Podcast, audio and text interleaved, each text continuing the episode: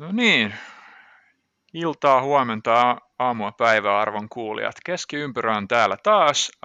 Äänessä neljä tyyppiä. Janne, AP, Heikki ja allekirjoittanut Henri.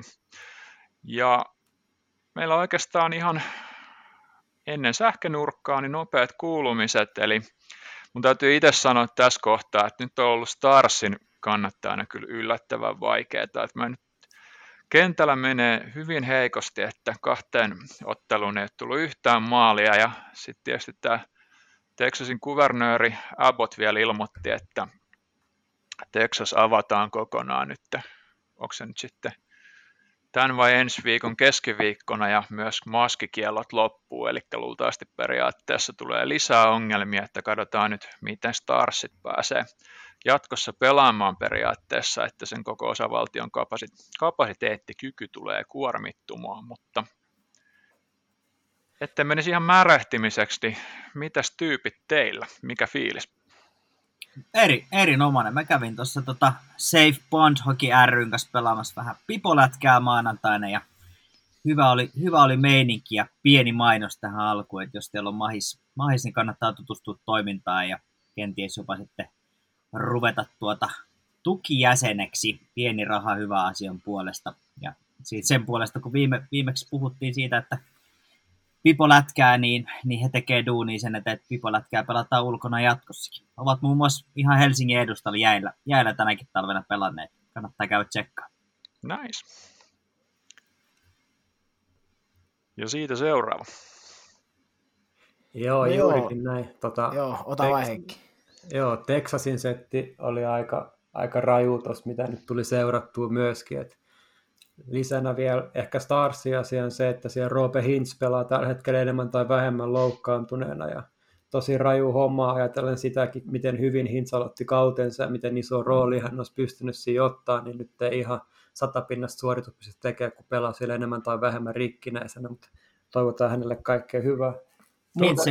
Toivotaan, että menee jees. Nythän tuossa käy vielä silleen, tota, että Lindelillä on ollut tosi vaikea kausi alla ja nyt se ilmeisesti heitetään sitten tuohon Heiskasen, Heiskasen pariin, eli ne parit muuttuu sitten kokonaan ja Klingberg pelaa Oleksiakin kanssa. Et katsotaan mitä siitä tulee, koska Heiskasen kausi ei mitenkään ollut huono, mutta se ei ollut yhtä dynaaminen kuin aikaisemmin, niin se, että jos ne kuvittelee, että se nyt korjaa pakkiparinsa, niin voin kahden vaiheella onko sekään sitten ihan reilua, mutta... Kevättä kohde kevättä kohde. Mitäs Oulu?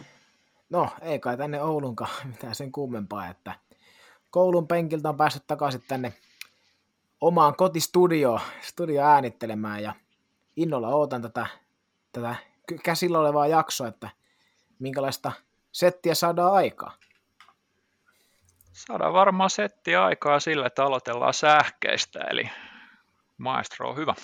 Ai saakeli, täällä on kuulkaa ihan mieletön määrä kaikkea siistiä täällä taas tullut, mutta ollaan kasattu jonkun verran näitä kaikkein puhuttavimpia ehkä, mitkä voisi olla sellaisia, mistä me haluttaisiin ehkä kertoa teille kuuntelijoille. Eli vähän asiaa, viime, viime jaksossakin puhuttiin vähän Alex Galcheniakista, niin hän tosiaan Toronton miehiä nykyään, ja no Toronto lähti hänet sitten Marliessiin saman tien pelaamaan, että siellä pelasi eilen yhden matsin ja aloitti syötöllä siellä, mutta niin, mikä on Alex Kaltseniakin rooli Torontossa?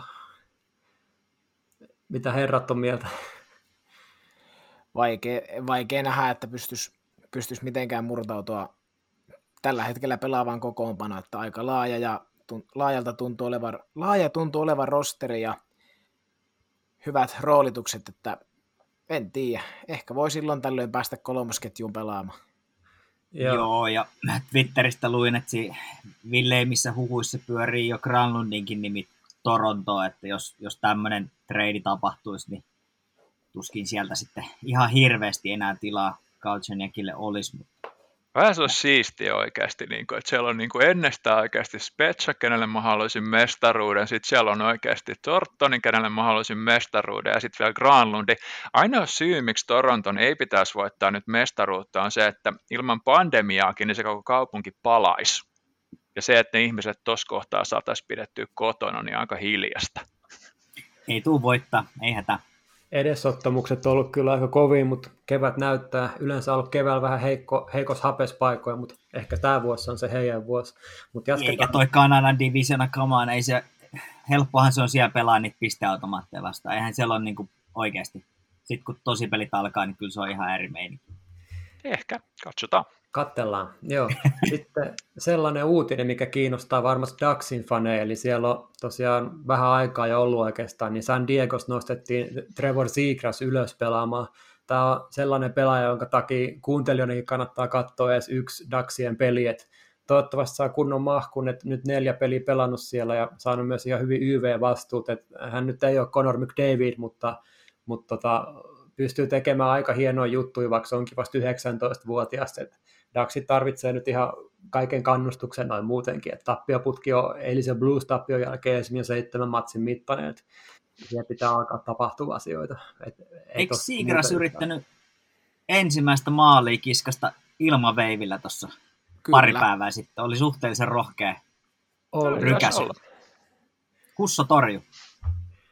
Sekin vielä se oli, se oli komeeta ja tämä, kaveri on kyllä sellainen, että sen mailla taipuu mitä merkillisimpiä juttuihin, että siinä on koko kodin viihdepakettikin voitaisiin sanoa niin sanotusti.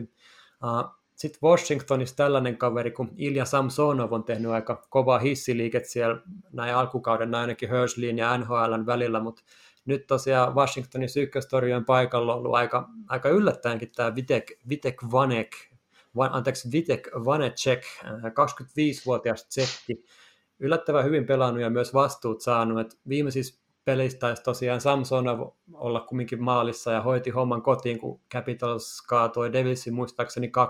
Uh, äh, pitää poimia Hursleystä vielä myös yksi mainittava asia, eli tällainen kaveri kuin Jack Fukale, kuuntelijoille kenties aika tuntematon, mutta tehdään sitten teille ihan tuttu, eli tota, entinen ihan ihan mestariluokan maalivahtilupaus. Muistan tosi hyvin, miten Fukalle Show pyöri U20 Skabois jossain 14-15 huudeilla. Mutta hän edustaa valitettavasti tässä nyt jälleen sitä maalivahtiosastoa, joka on ollut nuorena ihan huippuluokan tähti, mutta nhl ei ole auennut ja no ikä maalivahdissa kuitenkin vasta 25 vuotta, että jos mä olisin jonkun liikaseuran skoutti, SM-liikaseuran skoutti siis, niin soittaisin tämän agentilla ja sanon, että tuuppa nyt liikaa, että sainetaan sut tänne vuoden dilla ja täällä on aika hyvä maalivahtivalmennusosaaminen ja pääset pelaamaan paljon, mutta mitäs mietteet Fukalles ja ihan ylipäätänsä raadin näistä vastaavista veskoista, jotka tulee aika kovien odotuksen junnumaajoukkueisiin. Fukalle, Justin Pokke ja onko sitten Keiton Primu seuraava? No, Joo. jos meikäläinen tästä... Oliko? Jos meikäläinen tästä aloittaa, niin ihan niin kuin sanoit tuossa tosiaan yleisesti, niin mä oon miettinyt sitä, että aletaanko NHL nykypäivänä vähän niin kuin jo pelätä tota, jollain tasolla tota maalivahtien varaamista vai, hmm. vai onko sitten niin kuin, onko vain niin kuin, että ei ole niin kovia lupauksia sitten, kun kattelin tuossa vähän tilastotietoa, niin 2010-luvulla oliko kuusi maalivahtia varattu ykköskierroksella.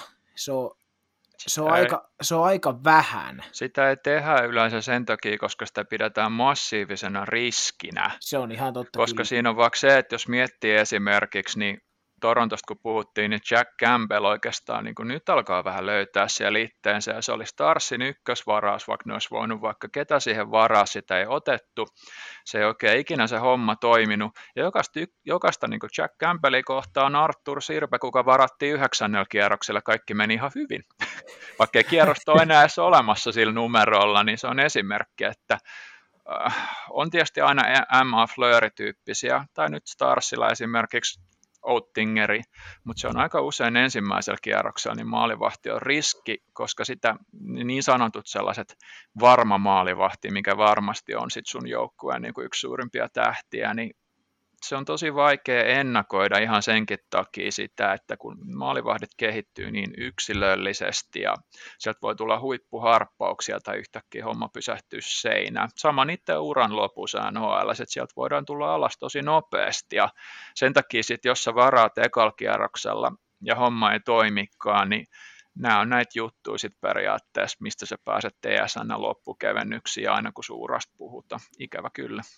Tämä on ihan totta ja siis totta kai allekirjoitan tuo, että, että se on isompi riski, mutta niin kuin tuntuu, että onko, se nyt, onko siihen 2010-luvulla vasta sitten niin kuin kunnolla havahduttu, että kyllä siinä kuitenkin 2000-luvulla esimerkiksi, no totta kai maalivahit oli, jotka ykkösenä varattiin koko tilaisuudessa, niin Di Pietro 2000 ja Fleury yes. muutama, Markare Fleury muutama, mutta myöhemmin totta kai ne oli vähän eri kaliberin lupauksia, mitä nyt 2010-luvulla esimerkiksi on ollut, mutta niin kuin, että tai Tuukka niin, en tiedä. Kyllä. Mm. Niin onko. Mitäs Di Pietron kanssa kävi? No siinä, se, se on kyllä surullinen tapahtuma, mitä sille kävi. Mutta Mut Di, Di Pietro tuli, toisaalta se on kyllä niin vaikea, että se tuli myös organisaation periaatteessa, mikä oli muutenkin periaatteessa ihan oma elämänsä, mikä mikä maa, että voisi olla, että se olisi päässyt huonosti, mutta se sama organisaatio myös heitti periaatteessa Roberto Luongon tuosta vaan eteenpäin ja se taas toimi oikein hyvin tavallaan just ilmiönä tämä on kauhean mielenkiintoinen, että mikä niin kuin on, tai mitä niitä syitä löytyy näiden takata, että niinkin hyvä maalivahti vaikka aikanansa olla, kun Justin Pogge, josta puhuttiin niin paljon kaikkea, niin miten se taso yhtäkkiä romahtaa aivan täysin, tai kaikki se kehitystyö, mitä on niin kuin tullut siitä nuoresta iästä siihen, että oot U20-skavojen niin kuin aivan ylivertainen tähti, ja sit sä vaan putoat jonnekin ja katoat jonnekin. Joo, tämä Washingtonin Jim Carrey, jos muistatte. Kaveri, Joo. kuka tuli rytinällä 94-95 tynkäkaudella, seuraavalla kaudella voitti Vetsinan. Sen jälkeen se homma niin kuin lähti alas, Washington kauppasi Bostonia ja siellä ei tavallaan sitten ikinä, se vaan niin kuin yhtäkkiä, että tässä, homo. Niin, t- tavallaan tuossa Jim Carreyn keississä pitää myös muistaa ja nostaa se, että hän on, hän on itse sanonut uransa jälkeen, että jääkiekko ei koskaan ollut hänelle niin semmoinen – elämää suurempi intohimo, vaan hän teki, teki sitä niin kuin duunia, että hän kävi töissä, ja, ja se varmaan niin kuin omalta osaltaan on vaikuttanut siihen, ellei tämä ole sitten semmoista perinteistä että selittelyä, että miksei homma toiminut, mutta Ehkä veikkaan, se on molempia. Niin, se varmaan voi olla molempia, ja toi mentaalipuoli on varmaan aika iso, koska siis maalivahti on kuitenkin, sä oot niin yksin, sä oot, sä oot joukkue, joukkueessa, yksilöurheilija joukkueessa, ja tavallaan sun jokaisen, jokainen virhe johtaa siihen, että punalamppu syttyy, syttyy selän takana ja ei välttämättä enää sitten kasetti ja sipuli kestä. Joo, ja maalivahdeilla on hirveästi kiinni siitä, että millainen suhde niillä on maalivahtivalmentaja mm. ja sitten sitä kautta maalivahtivalmentajalla, millainen suhde sillä on muihin. Et silloin kun mä olin 2014 Dallasissa, niin mä ihmettelin sitä, että kun Kari Lehtonen tuli jäälle ennen muita ja se heitti muutaman kierroksen siinä. Ja ne niin kuin oli jonkun aikaa ne muut joukkueet tästä. Mä kysyin siitä, niin ne sanoi, että joo, että se oli ihan hirveä, että tultiin aina jäälle ja sitten samaan aikaan muutenkin ei venytellä mitään, kun jengi alkaa ja laukoa, niin sitten sopivat siinä eka maalivahtivalmentajan kanssa ja sen jälkeen Lindy Raffin kanssa, tota, että maalivahdit saa heittää muutaman kierroksen siinä rauhassa ennen kuin muut tulee häsläämään. Ja No on kaikki tuollaisia, niin kuin, toi on tosi pieni asia, mutta sitten kun tuollaisia pikkuasioita niin kuin mättää 20, no siinähän se maalivahtien keskittyminen sitten meneekin. Hmm. Siinä on varmaan noita suurimpia asioita, just mikä just on pistänyt sit sen koko pääkopan ihan romahduspisteeseen ja ei sieltä hirveästi nousta sitten vissiin siinä kohtaa enää ylös. Kyllä, se on juuri näin. Sitten Heikki, tuli tuossa vielä semmoinen mieleen, kysyit tuosta justi, että onko yleisesti, tuleeko mieleen niin tämmöisiä kavereita, mm. jotka olisi tullut isoina lupauksina, niin semmoinen heräs mulla, tota, ei nyt ollut mikään, niin kuin, ei nyt pidetty minään, minään tota Vasilevskinä tai tämmöisenä Askarovina, mitä minä häntä nyt odotetaan, että olisi tuleva huippumaalivahti NHL, niin ei ihan saman tason lupaus, mutta, mutta TPSstä tuttu Marek Schwartz oli oli, olisiko ollut 16 vuotta, 17 vuotta, sitten 2004 vuonna oli ykköskierroksen 17 varaus, ja käsitykseni mukaan häntä pidettiin aika, aika kovana seppänä, että tulee tekemään hyvää, hyvää työskentelyä nhl mutta Saldokshan jäi sitten nhl kolme peliä, päästettyjen maalien keskiarvo 4,3 ja torjuntaprosentti 80, että ei siitäkään sitten sitten sen kummempaa tullut, mutta että tämmöinen, tämmöinen kaveri kanssa löytyi tuolta. Vitsi, meidän pitää yksi jakso pitää pyhitettynä pelkästään näille menetetyille lupauksille. ihan sikana. Saako siinä, puhua itsestään koko jakson? No, siis ainakin omat puheenvuorot voit puhua itsestäsi. Mutta Mut siis hyvä hei, esimerkki tuosta tuota Jack Campbellista on vaikka se esimerkiksi, että äh, se oli tosi atleettinen, tosi nopea refleksimaalivahti, mitä Starsi sitten vuoroin alkoi väkisin äh, sille rauhoittaa. Ja se, ensinnäkin se johti itseluottamuksen menetykseen ja sitten aika monella NHL-seuralla on sellainen helmasynti, mihin nyt on vasta muutamia kausia sitten ää, reagoitu, että AHL ei ollut ollenkaan omaa maalivahtivalmentajaa, oli vain ja ainoastaan NHL, ja tämä johti siihen, että ne AHL olevat mokkeprospektit, ei vaan niille ei ollut omaa maalivahtivalmentajaa ollenkaan, koska se toinen on NHLn puolella. että Starsikin hankki sen vasta jonkun aikaa sitten ihan erikseen, kun ne katsoo oikeasti Jack Campbellin kohdalla, että ei tästä tuu mitään, ja sitten kun Kari Lehtonen joutui koko aika pelaamaan, kun ihan sama kuka siellä oli kakkosmaalivahtina, niin hommat meni vihkoon. Tämä on yllättävän monella joukkueella oli pitkään sillä, että ei ollut omaa maalivahtivalmentaja AHL erikseen. Tämä oli ihan massiivinen virhe, mihin on herätty vasta niin kuin, ei niin kauan sitten. Sieltä erinomainen nosto. Muistan myös tämän, että monella muullakin joukkueella on just ollut silleen, että AHL ei ole erillistä coachia tähän ollenkaan. Niin se on varmasti yksi asia, mikä on aika merkittävä näissä nuorempien veskojen kohdalla. Joo, se on massiivinen virhe ollut, mihin on herätty vasta sen jälkeen, kun oikeasti noita valitettavasti pelaajia on tuhlattu. Ja se on hirveätä lupausten kohdalla, kun jokaisella on kumminkin vaan se yksi ura. Siinä, missä joukkueet voi olla sillä, että fine, varataan lisää, niin ei se sille pelaajalle sitten oikeasti on niin helmeä periaatteessa, kun se kehitys meni päin mäntyy. Ne on kumminkin sen joukkueen varaamia periaatteessa, niin kyllä sillä joukkueella täytyy olla vastuut periaatteessa, että sitten myös tota, panostaa siihen kehitykseen. Joo, mä hyppään tästä eteenpäin, niin saadaan ne käyty jossain kohtaa läpi myöskin. Eli tota, tosiaan poissaoloista kärsinyt Chicago nosti nyt tämän Mik- Mikael Hakkaraisen ylös. Suurelle yleisölle varmaan aika tuntematon nimi, mutta hän on tosiaan Helsingin jokereiden kasvatti, mutta lähti Bluesin junnusarjoista sitten tuonne Pohjois-Amerikkaan ja pelannut siellä nyt 15-16 kaudesta asti ensimmäinen AHL-peli tuli viime kaudella ja nyt Chicagon poissaolojen takia tosiaan nostettu ylös, että toivottavasti saa siellä hyvän mahdollisuuden. Samalla tota, Veini Vehviläinen on saanut kutsun tonne ylös Blue Jacketsiin ja itse asiassa sitten tämmöinen mielenkiintoinen kaveri, kun ää, Toronto Maple Leafs ää, nosti AHLstä tällaisen nuoren, nuoren ruotsalaispuolustajan kuin Timothy Liljegrenin, hänellä taitaa olla Jenkkien kaksoiskansalaisuus, jos en muista väärin, niin tämä on semmoinen heppu, mitä kannattaa seurata, että tosi paljon semmoinen Joon Klingbergimäinen olemus, että hyökkäyspäähän niin kuin aivan aatelia ja luistelu on kaunista kuin mikäkin. että kyllä siellä Mikko Lehtosella alkaa tulla aika tiukka tilanne, jos tällainen kaveri pääsee vielä tuohon top 6 että outoa tosiaan toi, että Lehtosella on mennyt miten on, mutta tulos on se tulos ja niiden taakse on hyvä nähdä, mitä on ne syitä, minkä takia hän ei ole siellä nyt tällä hetkellä ollut sit niin edustava onko herroilla muuten tähän jotain kommenttia Lehtoseen liittyen? Kertokaa vaan.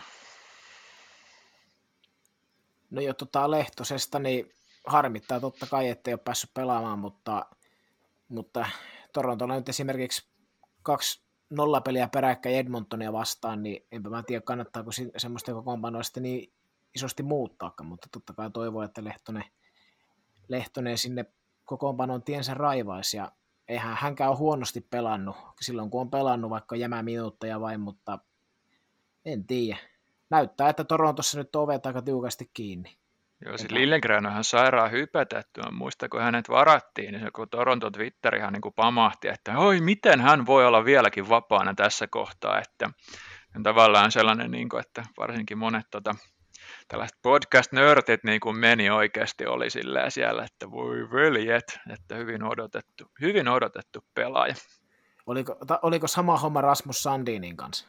Kyllä, mutta mun mielestä Lillegren oli vielä silleen, tai sitten mä satuin vaan itse olemaan sillä hetkellä paikalla, kun se homma räjähti, niin mä sitten näin sen. Joo, siinä voi olla tulevaa Erik Carlsonia, no ei siitä sen enempää. Uh, tota, joo, sitten tosiaan Montreal Canadiens on ihan nyt tässä tota, ihan aika uutenakin tietona erottanut maalivahtivalmentajansa, eli Stephen Veiten, ja palkkasi siihen tilalle vanhan kunnon Sean, Sean miten tätä laustaa, Sean, Sean Burgen.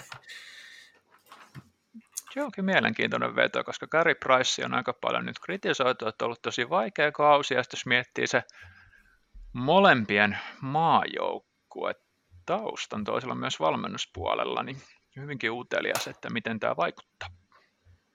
Kyllä. Ja sitten Wildhatein tota, Alex Talokin veksi ja Edmonton poimi hänet sit sieltä ja syyntähän nyt oli meidän suomalaisten kannalta tietenkin iloinen asia, oli Kaapo Kähkösen vahva vire, ihan huikea tekemistä ollut Wildin maali tällä hetkellä, että siitä kelpaa kyllä seurata.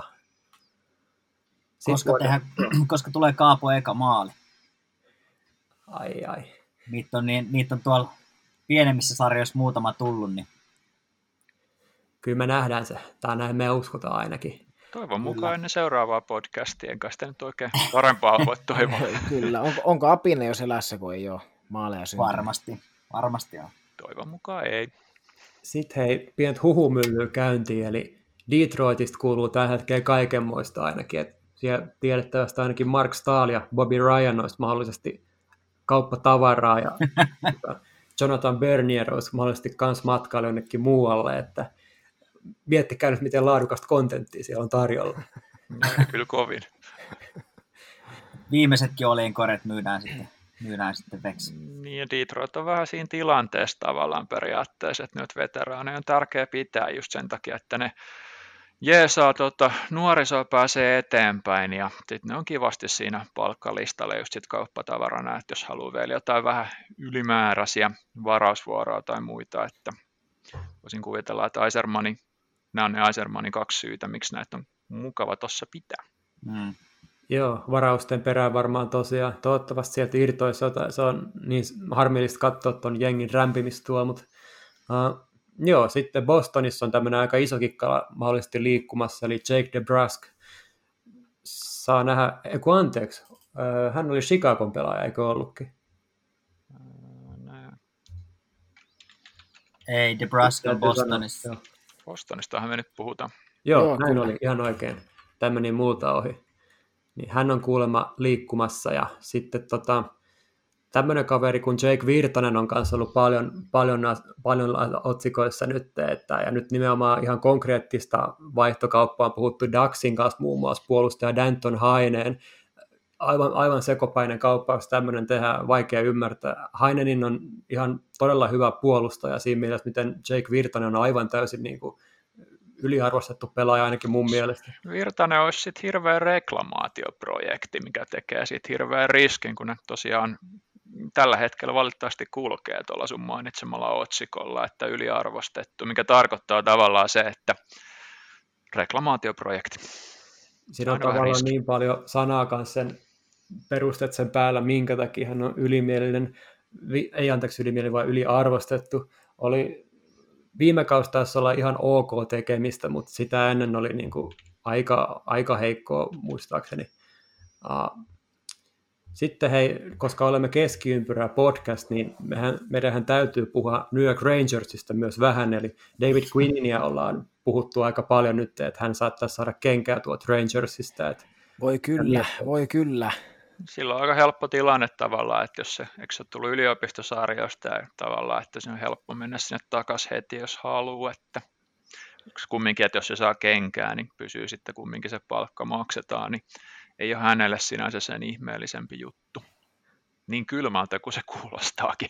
Ihan tietoisen riski otti mun mielestä, kun tuli aikoinaan tota Rangersi. Potentiaalin nähden Rangers kyllä esiintynyt niin kuin aika, aika heikosti voitaneen jopa sanoa, että kyllä siellä niin kuin pitäisi potentiaalia olla paljon parempaa tällä hetkellä.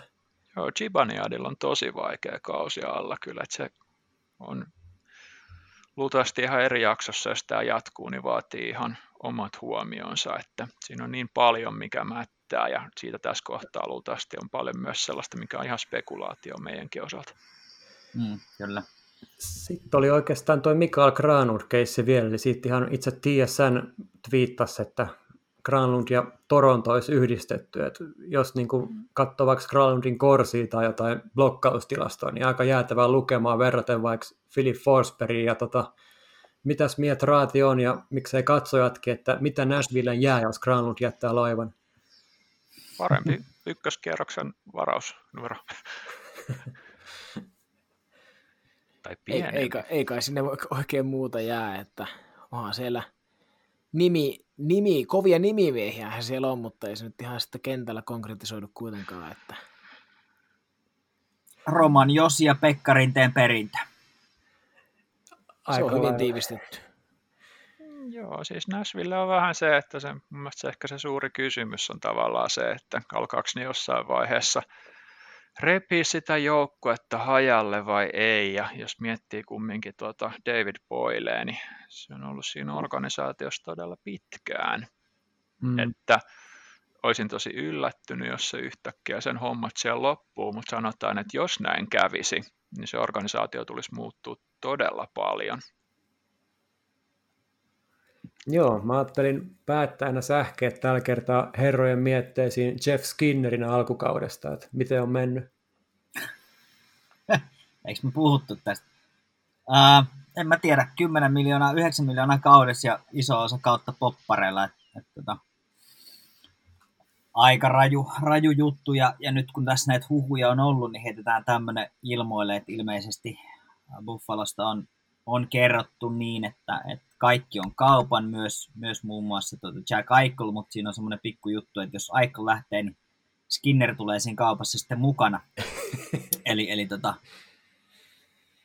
en tiedä. Kuulostaa vähän uhkailulta. Mä henkilökohtaisesti melkein toivoisin, että Aikkel voisi lähteä jonnekin muualle ihan vaan senkin takia, että niillä on kumminkin periaatteessa sitten siellä puolustuksessa vielä nuorempaa, kenen, kenen luo rakentaa ja Aikkelista kumminkin saa tässä kohtaa paljon ja tämä ei muuta miksikään nyt periaatteessa sitä, että vaikkei se sitä, se ei loppujen, mun, mielestä loppujen lopuksi on paljon yhteistyökykyisempi kuin mitä osasta jutuista voi lukea, niin kyllähän se nyt koko aika jokainen vuosi hänen kohdalta ihan täysin hukkaa heitetty tuossa organisaatiossa.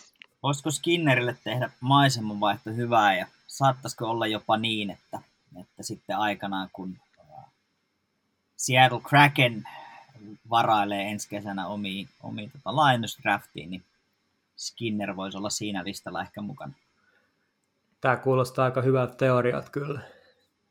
Mm, Skinnerillä vaan tällä menolla tulee vähän tällainen periaatteessa samanlainen tilanne kuin Bobby Ryanille, että se on sitten aika hurja se soppari. Kaikistahan noista eroon pääsee. Sen NHL on kyllä niin kuin todistanut vähän julmallakin tavalla, mutta silti.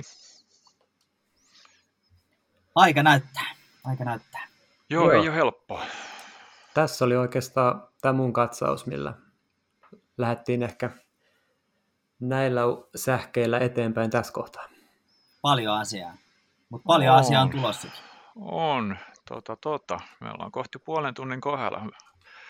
Tota, tota. Mennään ensimmäiseen aiheeseen ja tänään on nyt ensimmäinen aihe on sitten vähän poik- vähän erilainen, eli puhutaan vähän naistoimittajan asemasta ja puhutaan varsinkin siitä vihapuheesta, että me ei ehitty viime podcastiin, mutta siinä just tota, avasin Twitterin, kattelin, siinä on heti ekana Sarah Siv, Carolina Hurricanesin kanssa tekee Bostonista kotoisin oleva toimittaja.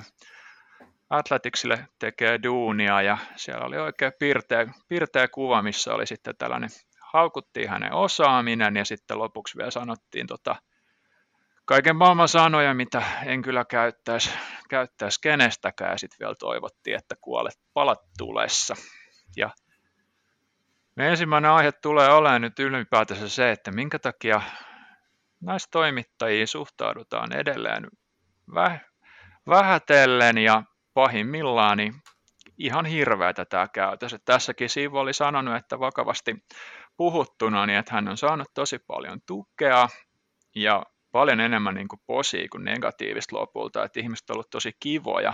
Mutta tässä on ehkä se pointti oikeastaan on se, että kukaan näistä naistoimittajista ei varsinaisesti tarvitse meidän sääliä, koska he ei ole heikompia kuin me päinvastoin, mutta kyllä mä ainakin henkilökohtaisesti on ihan äärimmäisen pahoillani, koska ei kukaan niin kuin ansaitse tollasta. Ja vaikka tästä on hetki, niin mä luulen, että jos mä kaivaisin Twitterin, niin siellä olisi varmaan tullut jo lisää, koska tämä pelleily niin kuin jatkuu päivästä toiseen. Että...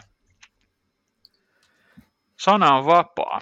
Joo, tavallaan jääkiekko, koko skene on vähän sellaisessa ehkä metsäläisessä fiiliksessä edelleen jostain kummallisesta syystä. Ihan samaa mieltä, että mun mielestä just niin kuin osa laadukasta jääkiekokeskustelua, mitä ikinä se niin kuin koskeekaan, niin siihen voi ottaa kantaa ihan kuka ihminen mistä niin kuin tahansa sukupuolesta riippumatta, että siitä se ei saa olla kiinni koskaan missään asiassa. Ja moni meistä on ehkä edelleen, jopa ehkä itsekin on joskus ollut, ja en tiedä jäbistä tai kuuntelijoistakaan, niin välillä niin kuin on ihan hyvä ehkä katsoa sille peiliin myöskin jossain kohtaa ja miettiä, niin kuin, että onko se oikeasti niin kuin kauhean tarpeellista muutenkaan niin kuin lähteä mollaamaan niin kuin vaikka naistoimittajien näkemyksiä tai ihan ylipäänsä toisten näkemyksiä. Että mm, jos mietitään kummin... ruohonjuuritasolla, niin tämä on mun mielestä niin kuin ehkä me, jo niin kuin meemitasoinen dialogi, on poika, mikä valittaa, voi, kun tytöt ei tykkää lätkästä. Sitten tulee naispuolinen henkilö, että mä tykkään lätkästä, niin ensimmäinen kommentti, ai jaa, sä tykkäät lätkästä. No kerro mulle heti Toronto Maple Leafsin 93-94 kauden aloituskokoonpano. Just tää. Tämä on niin mä voin sanoa suoraan, että se on Felix Potvin, Doug Gilmore ja neljä kertaa Wendell Clark, mutta se ei ole se pointti. Se pointti on se, että on aivan naurettavaa Kyllä. käytöstä. Joo, ihan niin kuin sitä pitäisi todistella jotenkin, jotenkin niin kuin enemmän sitä omaa kiinnostusta tai tietoa tai, tai mitä tahansa, kun, kun sun haareen väliseen roikukkaan mitään. Se on jotenkin tosi outo, Joo, outo ja juttu. Ja kun puhuit niin kuin ruohonjuuritasolla, niin tavallaan nämä ihmiset, mitä, mitä Sara Sivinkin, Sivinkin tota, Twitteriin tai sähköposti oli, oli näitä viestejä tullut, ne totta kai tulee nimimerkin takaa, joka on aina erittäin rohkeeta. Arvostan hirveästi, kun ei omalla nimellä asioita tehdä. Mm, Mutta jotenkin, niin kuin, että, että kun mietitään, että, että jos sun perhepiirissä, jos, jos, jos sä niin kuin ajattelet niin, jos minä vaikka ajattelisin niin, että, että, että naiset ei voi tietää jääkeikosta mitään, tai niille ei ole mitään asiaa kommentoida sitä, koska ne ei, ne ei niin kuin tiedä, tai se ei ole niiden paikka, niin mutta mulla on kuitenkin niin mun perhepiirissä on, on niin tyttölapsia tai, tai jos, jos mulla olisi vaikka oma tytär tai pikkusisko tai jotain, niin, niin ajatteleeko nämä ihmiset samalla tavalla niiden perhepiirin naispuoliset ihmiset vai onko tämä niin vaan jotain, mitä se sitten on? En, en mä niin jotenkin tiedä, mutta mun on tosi vaikea uskoa, että kukaan olisi sitä mieltä, että, että mun perhepiirissä olevasta tyttölapsesta ei voi tulla jääkiekkoasiantuntija, koska hän on tyttö. Erittäin hyvä pointti. Ja siis justin tuo, että niin kuin, niin kuin, kun silleen miettii, että niin kuin esimerkiksi Kanadassa suuri osa toimittajistahan on miehiä, jääkiekkohan on, ainakin pidetään ja on sellainen niin, niin erittäin maskulinen laji, niin sitten totta kai sitä ajatellaan, että joo, tämä on tämmöisten kaksimetristen harvahampaisten, harvahampaisten karvasten miesten laji, mutta kyllä se on vain ihan niin kuin se on kentälläkin on näyttänyt, niin siellä on pikkupoikia, siloposkisia kavereita nykyään paljon enemmän, myös NHL-kaukaloissa. Ja sitten tosiaan mitä tulee niin kuin tähän, tähän niin kuin mistä nyt puhuttiin naistoimittajien asemasta, niin semmoinen, semmoinen ajatus, että voiko, voiko niin kuin esimerkiksi, jos puhutaan niin kuin laajemmin urheilujournalismista, niin voiko se mennä mitenkään eteenpäin, jos tällä lailla suhtaudutaan ja sitten väistämättä, jos tällä tapahtuu niin kuin, niin kuin jatkuvasti päivittäin joku yksittäinenkin naistoimittaja kokee tämmöistä törkeää käytöstä ja viestejä, niin mitä jos se, sen palo siihen niin kuin hommaan sitten niin kuin, niin kuin lakkaa, niin ne on kuitenkin, koska jos mietitään 90-luvulla, ei varmasti ollut hirveästi naisurheilujournalisteja, Saatika mm. sitten, niin jos miet, niin kuin jääkiekko, jääkiekosta puhumattakaan, jääkiekkotoimittajista. Niin sitten miten sitten, kun se sama näkemys on ja on, niin voiko niin kuin tämä koko laji niin kuin periaatteessa kehittyä tai lajista uutisointia ja uusien näkökulmien löytäminen, että mun mielestä niin kuin, totta kai tämä on oma mielipide, mutta niin, että kuitenkin ne on, kun ne nykyään saa sitä koulutusta, koko ajan nykypäiväisempää on koulutus, niin mun mielestä ne on erittäin moderneja ja ammattitaitoisia, laadukkaita niin kuin tekijöitä ja journalisteja, joita niin kuin esimerkiksi Sportsnetillä sun muilla, ketkä nyt NHL NHL-studiossa on, niin mun mielestä se on erittäin hyvä asia, mitä ne puhuu siellä. En mä ainakaan niin kuin halua vähätellä sitä. On, ja joskus ne ennakoi asioita, mitä ihmiset ei halua kuunnella. Mulla tosiaan ne jatkoaika oli jonkun verran taustaa SB Nationin tuolla Defending Big Deal, ja sitähän hostaa nykyään tällainen kuin Taylor Berdi, mikä oli jo silloin ihan todella niin kuin, siis älykäs ja osaava henkilö, ja tämä oli mun mielestä aivan naurettavaa oikeasti, että nyt kun Greg Wyszynski piti sitten haastattelun Niklas Lindströmin kanssa, ja sitten ne, niin ne keskustelee periaatteessa siitä, että miten samanlainen Lidström on Miro Heiskasen kanssa, ja sitten Berdi on kumminkin oikeasti jo monta vuotta oikeasti puhunut niistä yhtäläisyyksistä, ja sitten jengi ilmoittaa sille, että sä oot ihan väärässä, sä et niin kuin, niin kuin ihan, että sä et se on varmaan tosi kiva oikeasti periaatteessa, niin kuin, sitten kun ne samat urpot suunnilleen saattaa kertoa hänelle itselleen sille, tämän uutena tietona, vaikka hän on itse asiassa puhunut tästä jo muutaman vuoden. Että siis onhan toi nyt oikeasti ihan käsi, käsittämättömän niin kuin kapea katseista. Just tämä metsäläisyysteoria käy niin hyvin toteen niin kuin edelleenkin. Mä jotenkin uskon sinisilmäisesti, että uudet sukupolvet tulee muuttaa tänne. Sitten kun tämä yksi sukupolvi väistyy tästä, niin nämä asiat tulee huomattavasti vähenemään. Ja mä jos toimittajatkin kokee sitä, tai saa sitä arvostusta, mitä he kuuluu myöskin saada. Ky- kyllä, osittain mä oon tästä samaa mieltä, mutta, mutta sitten mun täytyy vähän haastaa, että näähän on monesti opittuja juttuja. Eli, eli tota, vähän niin kuin moni, moni muukin ennakkoluulo tai, tai esimerkiksi rasismi, niin, niin tota, ne opitaan. Ei, ei kukaan synny se, sellaiseksi. Eli jos, jostainhan nämä asenteet on opittu. Oli sitten kaverilta tai koulusta, pahimmassa tapauksessa tulee kotoa. Ja, ja jos, jos nyt tällä hetkellä jossain, jossain tuota, joku katsoo pienen lapsensa kanssa jääkiekkoa, tyttö tai poikalapsensa jääkiekkoa kanssa jääkiekkoa ja, ja sitten tota ääneen manailee ja haukkuu naistoimittajia, niin, niin totta kai se lapsikin on, että, että okei, että eihän, eihän nainen voi tietää jääkiekosta mitään. Se on kyllä totta, se... koska pikkulapset yleensä vihaa päiväunia, ei naistoimittajia. Niin, nimenomaan.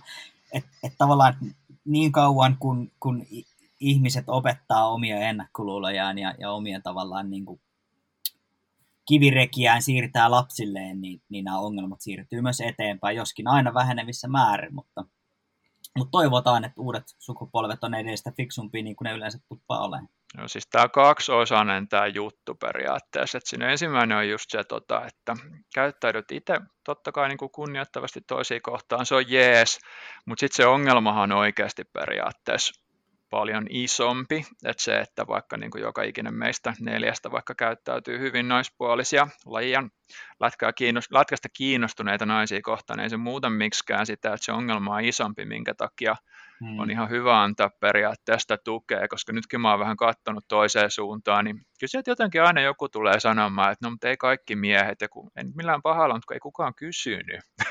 se ei, niin kuin, niin. Eihän tästä, tässäkin ole se pointti tavallaan, että eihän tämä ole niin kuin millään tavoin, niin kuin, eihän tässä ole kyse meistä, mutta tämä on vaan asia, mikä mun mielestä on tosi tärkeä ottaa tähän puheeksi, ja sama se, että jos meillä olisi periaatteessa ää, jotain naisvierailijoita vaikka tässä, niin tota, lätkäähän meidän kanssa mielellään puhuttaisiin, niin sen takia sekin, että me puhutaan tästä ongelmasta, niin miksei siitäkin, mutta samaan mm. aikaan periaatteessa, niin jos miettii vaikka tämän jatkoen Tuuli Määttääkin, niin siis hän on täys, täys niin kuin ammattilainen, niin hän tulee tänne, niin hyvin todennäköisesti hän puhuu lätkää, ja hyvin todennäköisesti meistä osa niin enemmän oppia roolissa.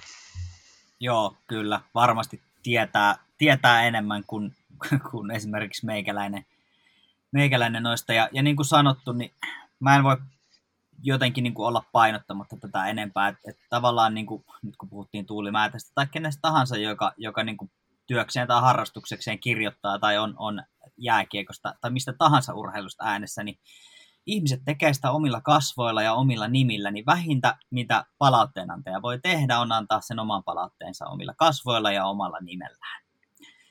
Et jos, jos tavallaan haastetaan, niin haastetaan sitten niin, että, että tulee nimet ja kasvot tutuksi.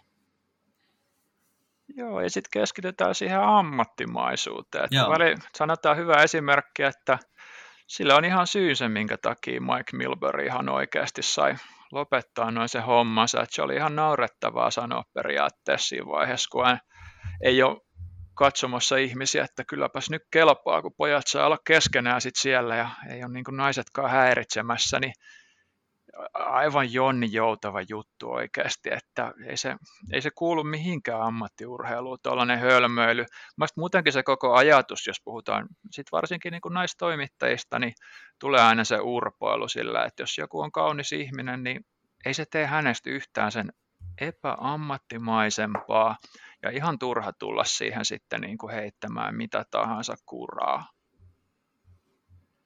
Et siis, tässä on toinenkin, mikä mikä on aika iso ongelma tuossa on sitten, että ää, kannattaa lukea, jos tulee vastaan tällainen Bleacher Reportille. Abby Mastrakon kirjoittama juttu juuri, eli Women in Sports Experience, Widespread Harassment ja How Can That Change, niin siinä on esimerkiksi paljon esimerkkejä, kun hän on ollut toimittajana, niin siellä on ihan, siis pelaajat on ehdotellut, että tuletko huoneeseen, ja ihan muutenkin periaatteessa veteraanitoimittajien kanssa ongelmia. Ja sitten tämä, mikä, mikä oli niin kohtuutonta tässä, että siinä on niin suuri riski, että tämä toimittaja itse alkaa miettiä, että no pitääkö minun sitten pitää paljastavampia vaatteita, olenko minä nyt sitten häiriöksi tälle muulle porukalle.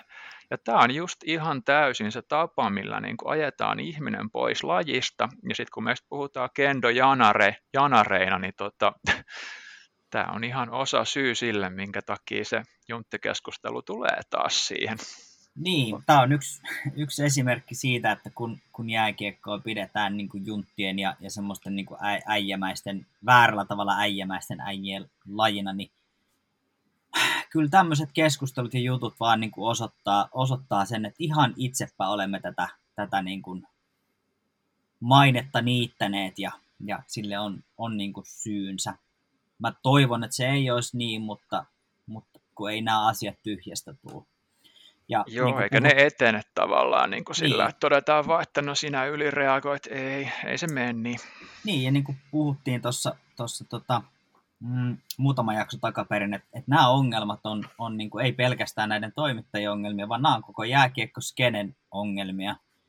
Ja sitä kautta nämä on niin kuin meidän kaikkien ongelmia, eli jossain määrin mä ymmärrän sen, että haluaa seurata vain pelejä pelinä, mutta kun siihen peliin liittyy aika paljon muutakin ja, ja varsinkin siihen, mitä siellä kulisseissa tapahtuu, niin jotta tämä olisi, jotta tästä, jotta tästä ikinä voi tulla niin kuin suurempi ja suurempi, niin me, meidän täytyy nämä epäkohdat huomioida ja niille täytyy, täytyy niin kuin tehdä jotain. Vaikka mä en sille henkilökohtaisesti voi mitään tehdä, mutta mä voin tuoda niitä epäkohtia tässä podcastissa esiin ja saada ehkä jonkun siellä kotimatkalla miettiä, että ei per, onkohan näin ja, ja ehkä mitäs, mitäs me voitaisiin tehdä ja, ja ehkä tutki juttuja ja sitä kautta levittää sitä sanomaa, että vielä on paljon juttuja ja asioita tehtävänä ja maailma ei tässäkään ole valmis. Joo, ja siis kehityshän on tavallaan kyllä menossa koko aika hyvään suuntaan siinä mielessä, että NBA jo 2018 ihan avoimesti, niin kuin komissaari kannusti, että palkatkaa vaan lisää naisia organisaatioon, se on hyvä, ja me tullaan jossain vaiheessa mahdollisesti tekee sille Seatlelle kokonaan oma jakso, mutta hänen, he on esimerkiksi palkanneet, olisiko ollut presidentiksi tuon Cammin Granaton, joka on todella pätevä, ja varsinkin tuo Alexandra Mandrykin, kuka hyvin todennäköisesti, kun ruvetaan noita scouttipuolta enemmän katsoa, niin on ihan todella siis ammattilainen että syy miksi hänestä nyt ehkä pidempään puhutaan on se, että hän ansaitsisi enemmän tilaa kuin meillä tänään on antaa, mutta kun Seattle tulee takaisin kuvioihin, niin jatkamme hänestä, kerrottavaa on. Ja tietysti NBAssä, niin Spurssillahan nyt Becky Hammond on ollut siellä sitten valmentamassakin vaikka se alkoikin vähän sillä, että Popovic taas sitten tota, järkkä sitten se ulos kesken pelistä, niin ei se mitään haittaa. Ja tässäkin on kumminkin Lebroni henkilökohtaisesti sanonut, että hän on niin pätevä henkilö, että hän todellakin kuuluu juuri NBAihin ja kaikki tällainen on, niin kuin, se on niin kuin todella positiivista ja se on jees, koska nämä ihmiset, mihin, mitkä palkataan näihin hommiin, niin ne on oikeasti todella päteviä ja ne on täysiä Mike Milburyn vastakohtia, sillä Mike Milbury ei ole pätevä. Ei ollut pätevä joukkueen rakentajana, muistetaan lähinnä siitä, että on hyviä pelaajia heitetty ties minne, Olli Jokista, Roberto Luongoa ja moni muistaa faninakin parhaiten sillä, että niin kuin hyökkäsi katsojan kimppuun lyömällä tätä kengällä. Että henkilöko- henkilökohtaisesti tota, on ihan hyvä, että suunta menee tähän suuntaan. Että paljon mieluummin vaikka seuraavan jakson juttelen sitten Cammy Granatosta ja Alexandra Mandrikista, kun että pitäisi jutella lisää Mike Milburista. Ylipäänsä naislätkästä olisi tosi mielenkiintoista jutella vaikka jonkun vieraankin kanssa. Esimerkiksi Annina Rajahuhta on puhunut parissakin podissa tosi hyvää, hyvää settiä, tuonut naiskiekkoa tosi hyvin esiin. Toinen, mikä olisi kauhean kiintoisa, olisi vaikka Manon Roomesta, onko hänestä tehty elämäkertaa tai jotain kirjaa. Hän on varmaan Kämi Granaton aikana myöskin niin kuin saanut, saanut niin paljon kaikkea shitiä kuulla, että huh ja Joo, ja sekin oli ehkä vähän mun mielestä, kuka se oli Tampassa tämä Boston, Bostonista tullut legenda periaatteessa, ja se tavallaan aina pidettiin niin kuin Reaume hänen PR-tempauksena, silleen kaikki huomio, mitä se antoi, niin mun mielestä ehkä nyt vähän kohtuutonta, että kun ei se niin mene. Tosi jos naisjääkiekko kiinnostaa, niin tänään jatkoiltakin tullut ihan Hannu Ruotsalaiselta oikein pätevä tuollainen naisten liigan kuukausikatsaus, ja se taitaa olla viikonloppuna playereita luvassa, niin siitä vaan lukemaan ja katsomaan, että kirjoittajia meillä on, asioihin kiinnitetään kyllä huomioon, että tarjontaa Joo. löytyy. Joo, Annut kannattaa muitakin juttuja lukea. Tosi hyvää tekstiä tulee sieltä.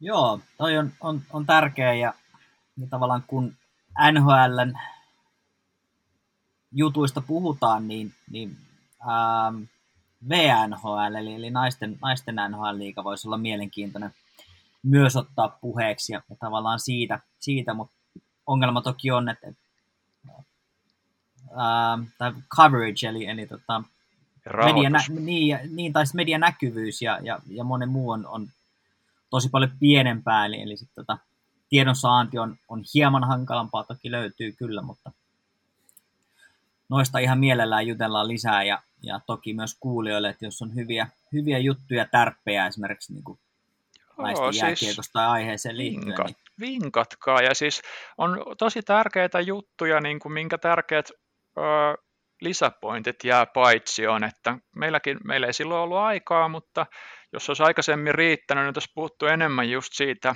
Arizona Coyotesin tilanteesta, että mitäs kaikkea sieltäkin löytyy, kun se on aivan hunningolla se koko organisaatio, mutta yhtä oleellista muistaa, että se on tota, Katie Strangin erittäin pitkäjänteinen työ periaatteessa, millä tätä asiaa selvitettiin, ja se tässäkin hyvä esimerkki taas, että tämä olisi kyllä tullut varmaan kaikille sama, mutta organisaatio sitten syytti häntä suunnilleen niin kuin häirinnästä ja ties vaikka mistä, vaikka hän itse asiassa teki vain työtänsä ja hyvin tekikin.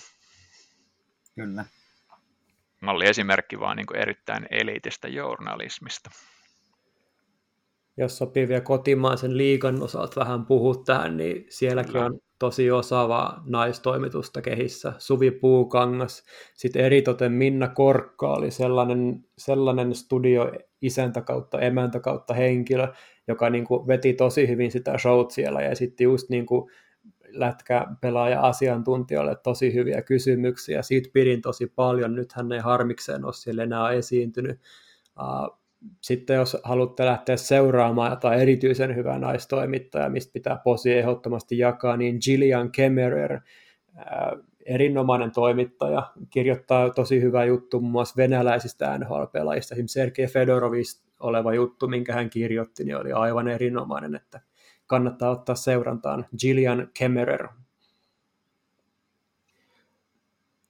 Ja sitten jos ihan suomalaisista, niin heitetään tuohon vielä, löytyy Yleltä sellainen kuin Kirsi Tieksonlahti, toivottavasti nyt sanoin, sanoin oikein, niin on myös erittäin, erittäin hyvää settiä.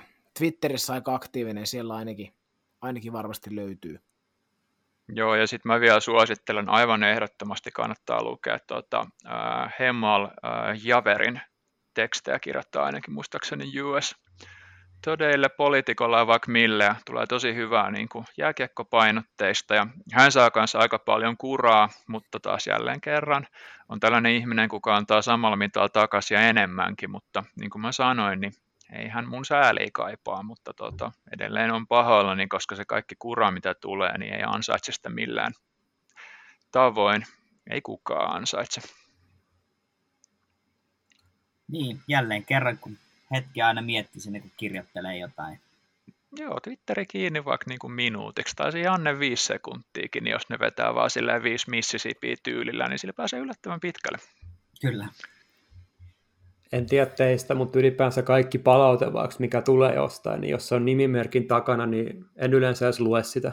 Et kyllä niin kuin pitää sen verran olla sitä selkärankaa siellä niskassa, että sä kirjoitat sen omalla palautteella, ihan niin kuin Janne sanoikin, että kyllä sen verran pitää olla selkärankaa. Samaa mieltä. Ja tässä kannattaa muistaa, että tota, tämä on oikeasti niin kuin vielä paljon isompi, isompi ongelma. Ja sitten esimerkiksi Twitterissä todella hyvä tili, niin kuin Black Girl Hockey, mikä myös panostaa todella paljon vielä niin kuin, ää, omalla tavallaan, niin sitten se heittää sen ongelman vielä itse asiassa syvemmälle. Mutta tota, nämä on tällaisia aiheita, että me mielellään otetaan jatkossakin näitä esille. Mutta meillä on tänään myös, ellei teillä ole vielä jotain lisättävää, niin kaksi joukkuetta, mistä voitaisiin vähän puhua. Mennään vaan eteenpäin. Kyllä. Sitten tota, Winnipeg Jets, sana on vapaa. Mä voin aloittaa tämmöisellä pienen kysymyksellä. Ja, ja pakko vähän haastaa. Oletteko huomanneet, että Suomesta on kadonnut kaikki hardcore Winnipeg Jets-fanit ihan kokonaan? Joo, Sami Niku ei ehkä hirveän mediaseksikäs aihe ole kyllä jonkun verran on ollut, mutta on Hei. tosiaan kadonnut kyllä, mä oon samaa mieltä. Sa- Sami, Sami Nikusta on pakko sanoa sen verran, että meni pelit miten meni, niin onpa hieno nähdä, että ti, ti, Nik, Nikun takaraisio on tullut takaisin, eli, eli tota, hän on kasvattanut tukan takas, koska mulla meni kaikki usko, usko siihen, kun se, se sen tukkansa leikkasi, ja nyt, nyt taas viuhuu pelatessa takatukka, niin lämmitti sydäntä oikein. Se Lämmin on... läiskähdys kävi, kun, kun sen huomasin tuossa. Se on hyvä läppä, että sen Broidi, Broidi kanssa, joka pelaa Jypissä aina välillä, niin silloin on ihan samanlainen tukka kuin Samilla. Joo. Mutta joo, ei, ei tosiaan, niin kuin, ja med, medianäkyvyys Suomessakin on, on sattuneesta syystä aika paljon hiljaisempaa, kun, kun Patrick Laine sieltä lähti, mutta – mä en osaa niin kuin jotenkin suhtautua tuohon tohon joukkueeseen nyt oikein mitenkään. Enkä mä oikein tiennyt, niin kuin, vaikka Laine siellä olikin, niin, niin toi on tosi ristiriitainen jengi. Että tavallaan siellä on tosi hyviä taitavia pelaajia, mutta se, se ei kuitenkaan ole niin kuin, oikein menossa minnekään. Sielläkään ei ole oikein kunnon puolustusta ja Connor Hellebuck seisoo siellä yksin päällään kaikkia muita, muita vastaan ja tosi vaikea saada jotenkin otetta. Että ja Blake tiedä, Wheeleri missä... alkaa oikeasti joka vuosi vaan vanhempia vanhempia, että vaikka niitä bojoja nytkin tulee, niin se on olemassa pelaajia, minkä kohdalla sitä plus-miinus pakkassaldoa ei tarvitse kaikki kaikessa katsoa, mutta Wheelerin kohdalla niin tota, se kyllä itse asiassa kertoo niistä ongelmista. Suurimpana ihan yksinkertaisesti se, että ihmiset vanhenee. Mm. Tämä juuri, ja siis en ole, en ole tarkistanut, että tarkkaa lukemaa, mutta erittäin suuri osa, jopa merkittävä osa Wheelerin tehoista tulee ylivoimalla. Niin tässä se periaatteessa se plus-miinus sitten niin kuin jollain tavalla kuitenkin korostuu. Joo, se on tasakentällisin vielä... ollut kyllä aika pahas pulassa, ja tämä kyllä. ei varsinaisesti ole kyllä nyt ensimmäinen kausi. Se on juuri näin, ja jos Winnipegistä jotain statistiikkoja halutaan napsia, niin on ihan niin kuin ihan ok tasoa niin kuin statistiikat, että erikoistilanne pelaamisessa YV- ja AV-prosentiin niin kuin yhteenlaskettu summa, mitä aina monesti vertaillaan ja pohditaan, että jos se on yli 100, niin silloin, silloin pitäisi olla hyviä asiat. Jos se on alle, niin vähän huonommin, niin se on Winnipegillä tasana 100. Oh. Oletteko te mitä se... mieltä tuosta Connor Dubois Eilersin ketjusta, että se mun mielestä niin kuin paperilla niin kuin aika mielenkiintoinen ja toi TSN Jamie McLennan sitä kehu, mutta tota, Onko teillä mikä fiilis? Siinä on vauhtia. Joo, sano vain. Niin, siinä on ainakin vauhtia. Eli siinä on Connor ja Ehlers, jotka on aika, aikamoisia tuota, kiitureita ja, ja tosi taitavia kavereita, kavereita niin, niin sehän on toiminut mun mielestä ihan, ihan hyvin. Mm, ehkä vähän semmoinen, miten sen sanoisi, mm, sen vauhdin mukana tulee myös semmoinen, semmoinen tota, että ajetaan ehkä välillä vähän ohi, että ei sitten omiin päihin, päähän ole, ole ihan niin laadukas, mutta, mutta tekevät ihan, ihan kohtalaista tulosta. Ja Connor esimerkiksi meikäläisen fantasissa on ihan, ihan luottohevosia, että et siinä mielessä niin tulosta tulee, mutta, mutta vähän siis mulla tulee siitä mieleen koko, se, se kuvastaa jotenkin koko Jetsin, Jetsin tavallaan niin kuin meininki ja joukkueet, eli, eli nimi on ja, ja taito on, mutta, mutta se jää semmoiseksi tosi valjuksi. Eli että jos nyt pitäisi niin kuin miettiä, että mitkä on ollut sykähdyttävimpiä Jets-hetkiä tältä kaudelta, niin eipä tule kyllä yhtään mieleen. Joo, tulee ja sitten pisteet on kumminkin 2-9, että ei siellä nyt ihan hukas mm. olla. Mulla tulee Jetsistä oikeastaan sellainen mieleen vähän niin kuin tässä jo puhuttiin aiemminkin, eli ehkä just nimenomaan tämmöinen harvinainen joukkue, jossa niin kuin voidaan sanoa, että maalivahdit on ollut aivan eläimellisessä kunnossa, eli tähän ei ole vaikuttanut erinomainen viisikkopuolustus, koska toi puolustus on materiaalissa niin kuin ihan suoraan sanoen paskaa, ja tota, sentteriosasto hyökkäys ollut ihan hyvää, Pierre-Luc Dubois'ankin peli lähtenyt ihan odotetustikin hyvin käyntiin, ja Jetsin koko hyökkäysosasto on aika härkämäinen, mutta kyllä tässä kohtaa just toi iso pistepotti, mikä on tullut, niin voidaan Conor Helebukin ja Broisantin vireeseen laittaa, tai aivan eläimellisessä kunnossa ollut.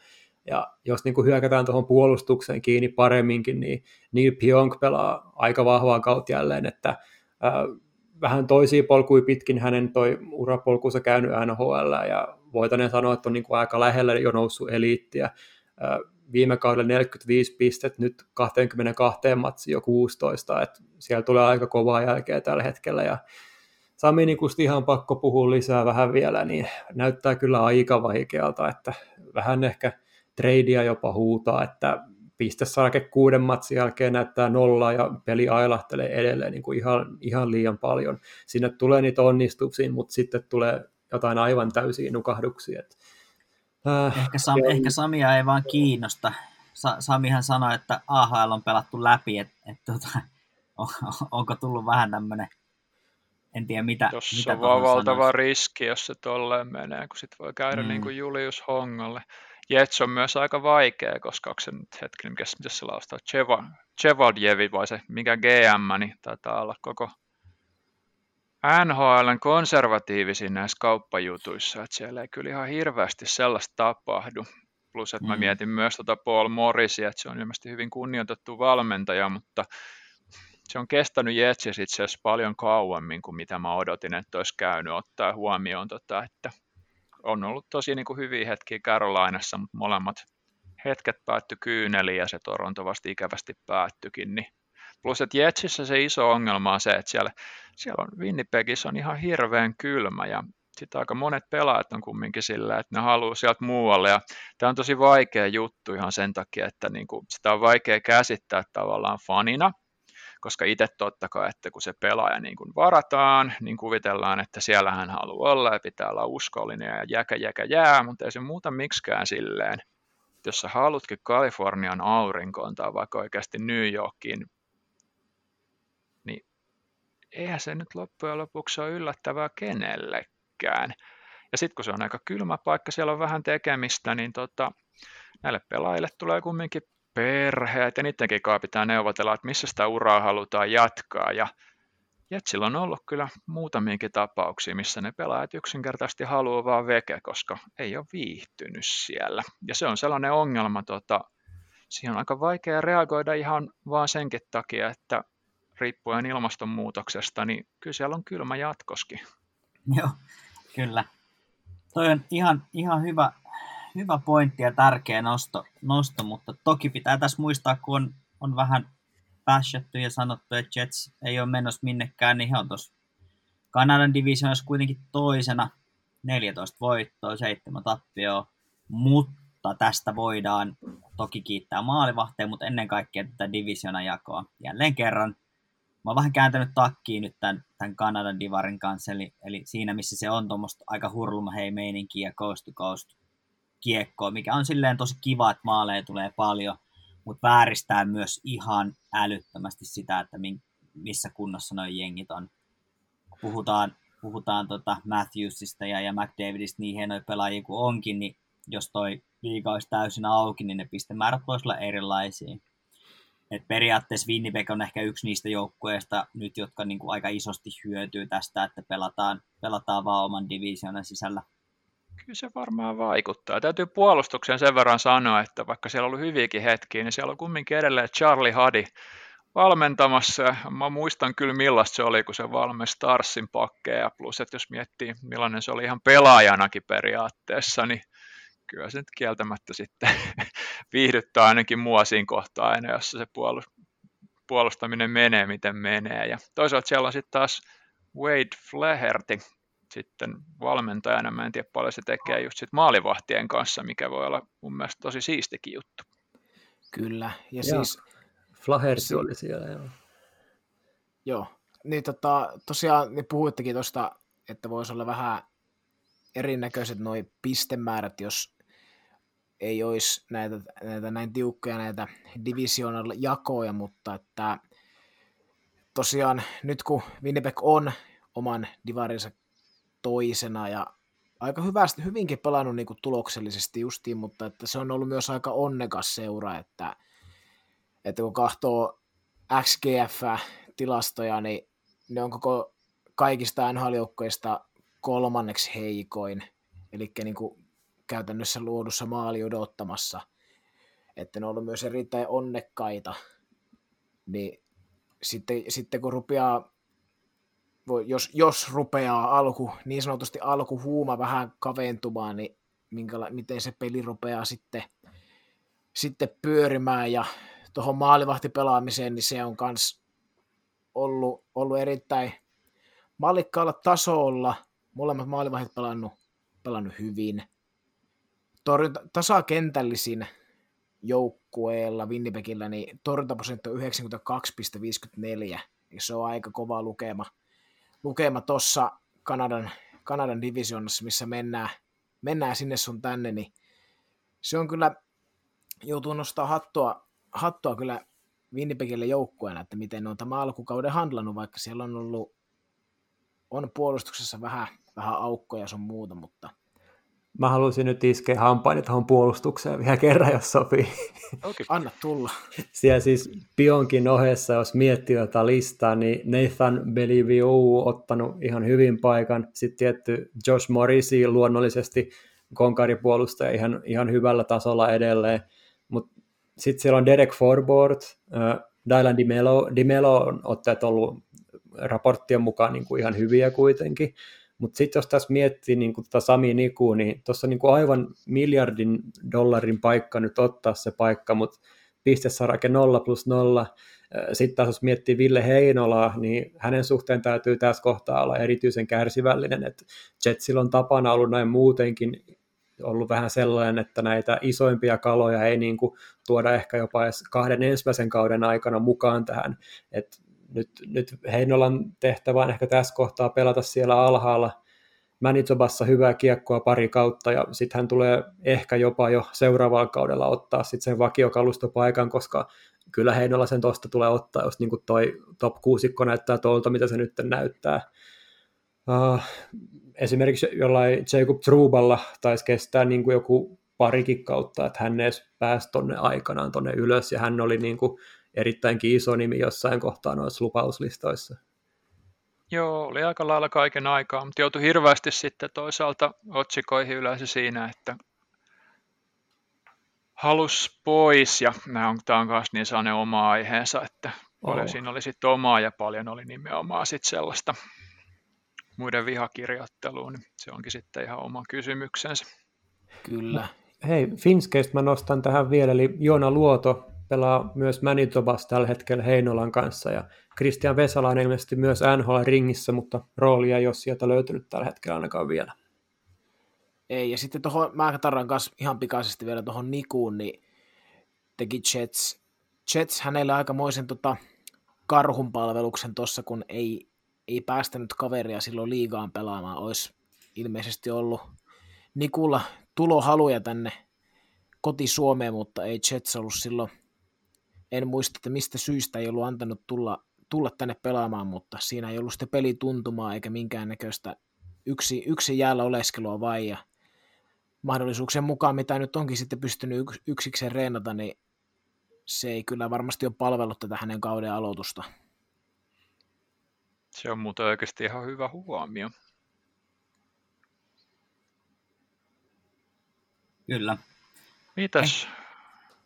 Kerro, jos on jotain vielä Jetsiin liittyvää, niin sano vapa. No siis meinasin sanoa vaan sen verran, että keväällä tulee nouta ja ei ole menossa kovin pitkälle. Ei mitenkään. Joo, ei näytä kyllä paperilla kauhean hyvältä. Että kyllä mä Jetsille niin kuin hyvää toivoisin, mutta ei mä, mun, no viime, tietysti Starsi nyt meni mun toiveistakin vuori riippumatta tai niiden kanssa tosi pitkälle viime vuonna, mutta tota, en usko kyllä, että vaikka Jetsille kuin paljon hyvää toivoisin, niin he menis. Tuosta divisionista meni, menee playeria ekalla kierroksella alle kuuteen peli ulos. Joo, riippuu ihan kuka tulee vastaan. Mun täytyy niin. sen verran sanoa, että me, me tullaan näkemään sitten, kun playerit alkaa, mutta mä oon playereissa niin vahvasti peli kerrallaan. Eli aina jos mä oon joutunut kirjoittamaan arvioa, että kuka lentää ulos, niin se on mulle aivan täysin myrkkyä. Mä voin heitellä, kato, huudella täältä Sitä välillä. Ka- kato, katellaan sitten keväällä, miten osuu. Pistäkää joku ylös, niin mä vastaan näistä sitten, kun se aika on. No mutta tota me ehitään, mutta tota, nyt kun on ollut kylmää, niin otetaan lämpöä ja tota, muutama sana tuosta Florida Panthersista. Ja Panthersihan on itse asiassa koko organisaation seurahistorian tokaksi paras kauden aloitus. Olisiko 96-97, niin mentiin vielä niin kuin 703 saldolla, että se oli niin kuin vielä parempi, mutta tämä tulee tokana ja mun täytyy sen verran sanoa, että nopeasti katsottuna, niin tämä on aika jees, koska Bobrovski mun mielestä edelleenkään oikein niin kuin ole kotiutunut, että nopeasti katsottuna näyttää siltä, että sillä on tullut moni hyviä täsmähankintoja, mitkä on taas niin kuin kotiutunut hyvin ja sen takia homma toimii, mutta sen sijaan, että mä tässä suoraan sitten GM Bill Chitoa vaan kehuisin, niin mä annan teidän puhua. Sopiiko lyödä ensin löylyä tässä meidän saunassa, niin tota, ää, Ihan ensimmäisenä hei, Sasha Barkov 500 NHL-ottelua täyteen 25-vuotiaana. Aika kova suoritus. On kyllä maaginen. Oh, erittäin Tuli, hyvä. Sano, tähän tämmöinen pikku, pikku läppäväli, sitten totta kai jatketaan asiassa, niin tuli Twitterissä, Twitterissä hauska, olikohan Iiro Harjula twiitannut, että, että 25-vuotiaana 500 peliä täyteen, että todella kova suoritus, että tuleeko tällä tahdilla jopa 1000-1500 ottelua, niin joku, joku oli sitten siihen Matikka Nerona, Nerona kommentoinut, että, että jos on 25 vuotta ja 500 peliä, niin eikö se ole sitten 75-vuotiaana 1500 peliä? Joo, mä taisin nähdä sen saman jutun. joo, oli ihan hauska, hauska läppä, mutta joo, takaisin asia, kuka olikaan kommentoimassa. Ai, ai. Vaikka sinä, jos on lisää sanottavaa. Joo, Ihan, no tämä tuli nyt niin yllättäen, että, mutta katsotaan mitä, mitä täältä löy. Joo, eli Panthersista niin joukkueena, Barkovi voidaan tarraan sitten vähän myöhemmin paremmin kiinni, mutta, mutta että joukkueena niin tasakentällisiä on sarjan viidenneksi paras torjuntaprosentti, eli se liittyy aika hyvin tällä loistavalla kauden aloituksella myös tuo, tai tuo sitä selittää, että omiin ei ole mennyt hirveästi ylimääräistä ja puolustuspelittää, että onko nyt mennyt Villen opit sitten, sitten viimein perille ja koko joukkueen laukaisuprosentti on vasta 23. paras koko sarjassa, vaikka, laukoo nel, vaikka koko joukkue laukoo neljänneksi eniten, eniten liigassa, että jos tuota laukaisuprosenttia saadaan vähän paremmaksi, niin sehän on sitten aika, voi olla tota, Tivoli vielä kovemmankin näköistä Floridan suunnalla, ja sitten kiekon hallintatilastot on kans aika hyvällä tasolla, että koko niin kuin NHL-mittakaavassa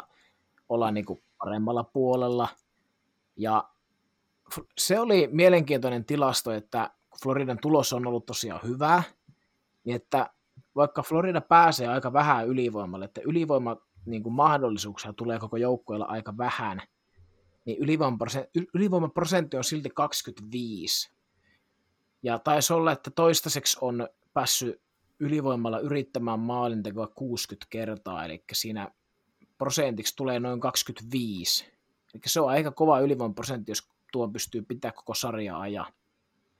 Mutta että hyvältä, hyvältä näyttää ja ei ole oikein niin kuin, se alkuhan nyt oli ihan maaginen ja se on jatkunut koko ajan, että tuntuu, että se ei ole niin kuin, tullut se pelin taso missään kohtaa silleen varoittavasti alas, että erittäin tyytyväinen ja positiivisesti, positiivisesti yllättänyt kyllä Panthers, ainakin meikäläisen. Joo, ja ennen kuin muut jatkaa, niin pakko sanoa sen verran, että jos katsoo tätä niin kuin vapaa-agenttihankintoa, niin Markus Nutivaara, Carter A, Vergaehe, Radko Kudas, Alexander Wenberg, Antoni Dukler, ne on kaikki ollut arvokkaita ja aika hyvin on kun sitten kumminkin vielä oma juttu, tuo Hornquisti, niin tuossa on tavallaan niin, kuin, on niin monta osa-aluetta, mitkä on menneet hyvin, koska edelleen toi maalivahtipeli, että jos Bobroski nyt, siinä on ihan aito riski, että se suunta on alas, mutta jos ei se olekaan, niin siinä vaiheessahan tuo joukkue on sitten ihan huippuvaarallinen.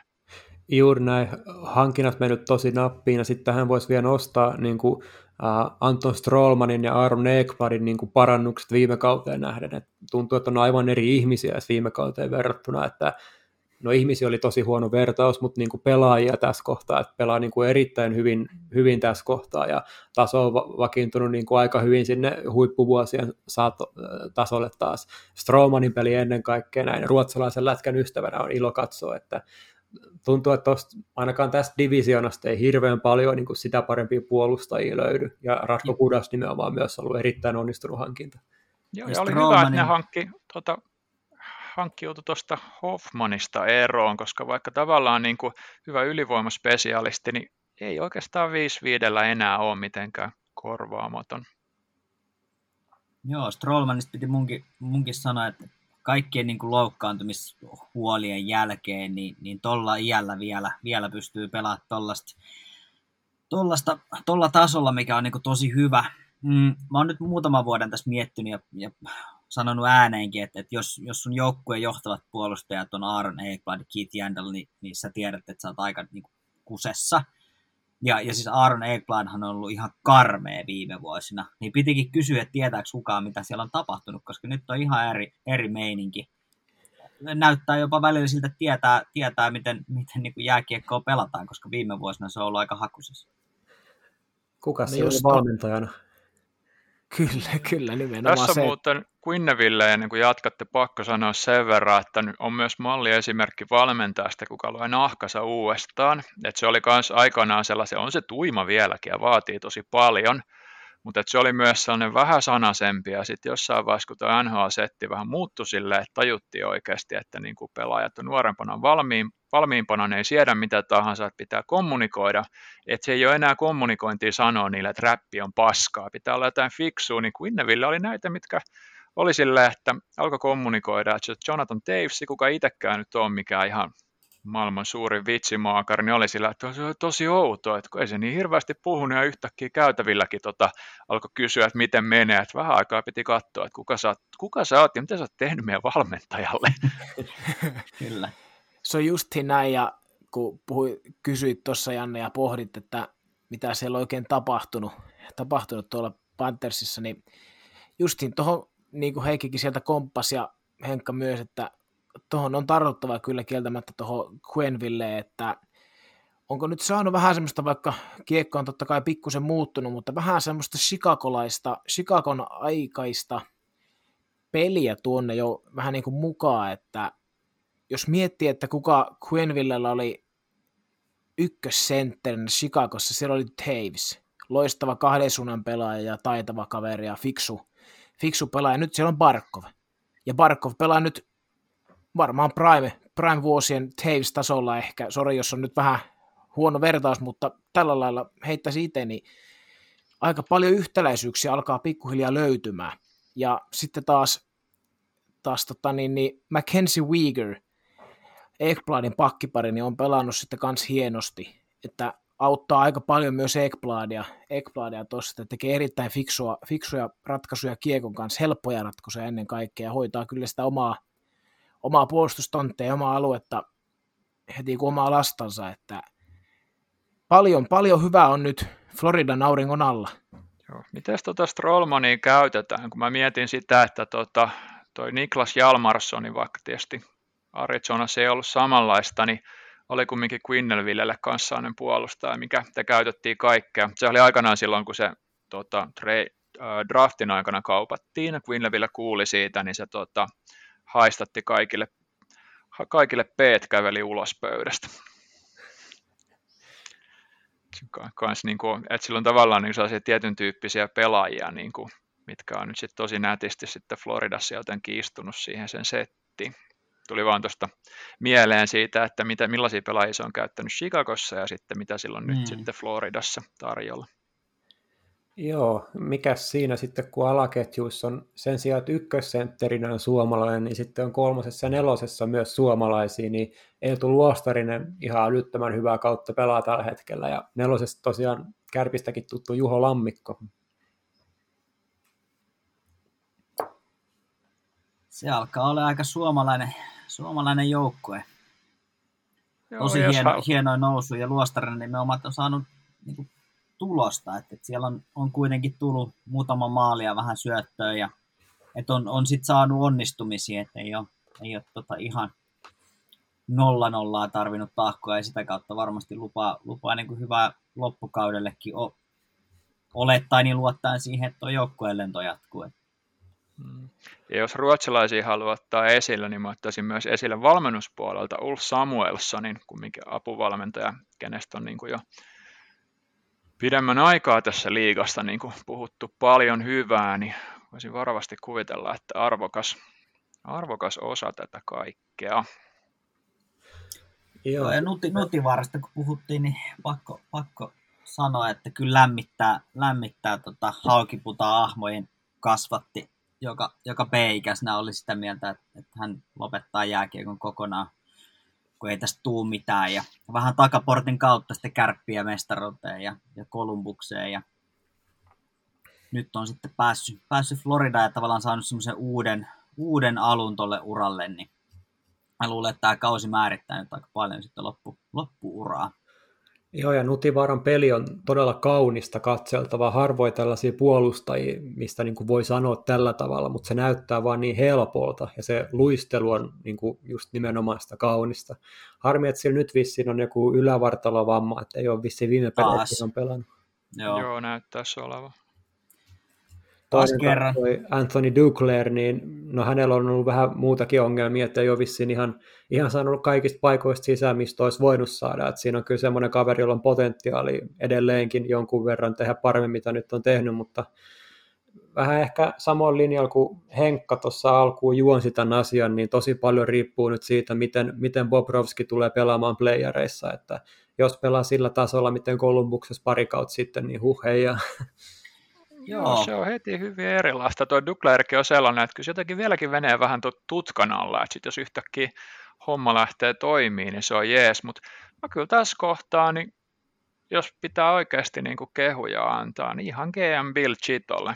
Tehnyt oikeasti ihan siis tosi hyvää työtä. Tuossa on niin monta pientä onnistumista, mitkä on sitten yhdessä tuonut hyvää. Ja toi nyt on muutenkin, että siellä on sitten tuossa toimariryhmässä myös tietysti kaikkea Sean Tortonia tuolla sille, että muutenkin periaatteessa toivoo, että saavat hyvää aikaiseksi.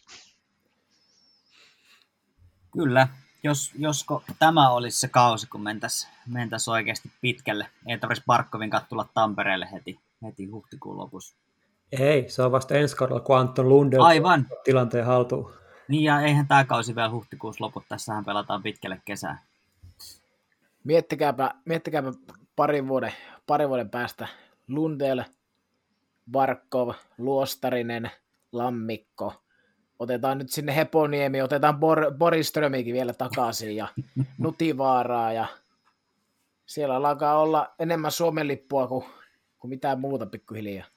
Meidän pitää yksi jakso kyllä pitää tästä Barkovin sopimustilanteestakin sillä vähän pidempi aika. Siinä on tosi mielenkiintoinen tilanne, mitä se tekee, kun sen soppari loppuu.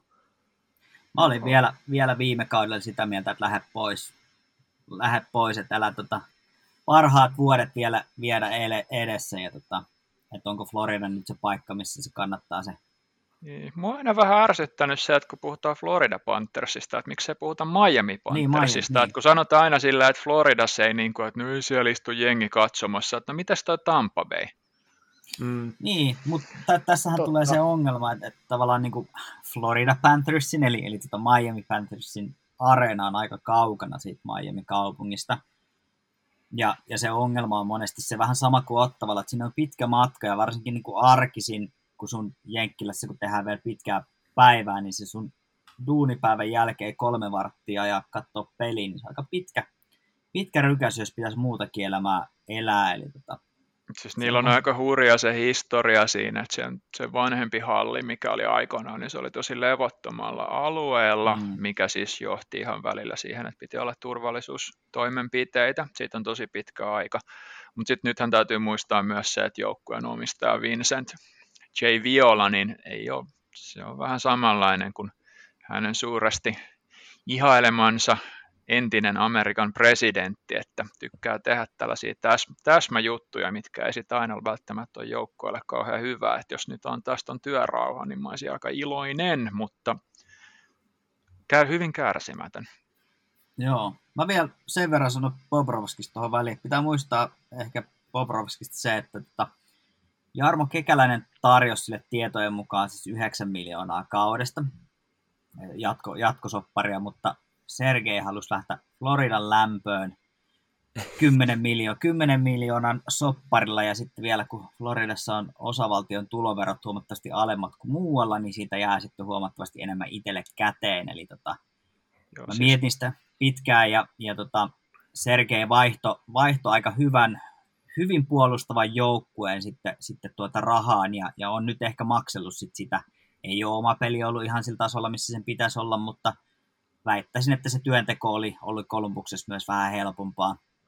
Ja mä todella toivon, että, että se, se tuosta vielä ponnistaa takaisin, koska kuuluu allekirjoittaneen aivan suosikki maalivahteihin. Joo, mä muistan sinulla tässä somessa joskus olla ihan timeline-kuvakin, niin Bobrovski, mutta me ollaan puhuttu jo, olisiko ollut ihan, ihan ekas podcastissa, niin sitten ei nyt enää niin hirveästi puhuta, kun Columbus jatko kivasti elämäänsä Bobrovskilla on ollut vaikeaa, mutta ilmeisesti Columbus yritti niin kuin väkisin melkein koulukiusaustyyppisellä tavalla niin koko aika tunkea tunkea niitä jatkosoppareita, mikä myös vaikeutti sen vikaa mm. kautta ja Bobrovski itsekin sanoi sillä, että kun hän sanoi, että hän ei ihan oikeasti puhu näistä kauden aikana, että katsotaan sitten, plus että oli just se, että kun tiesi jo vähän minne kaipaa, niin Tästä tulee taas se sama kysymys, mitä me puhuttiin Winnipegistä, että kun pelaajat on yksilöitä, vaikka me kuin haluttaisiin, että ne pelaisi meidän suosikkijoukkueessa, kyllä muakin suretti silloin, kun Brad Richard lähti, Dallasista ja oli silleen, niin kuin, että onpa sääli, mutta ei se muuta miksikään, että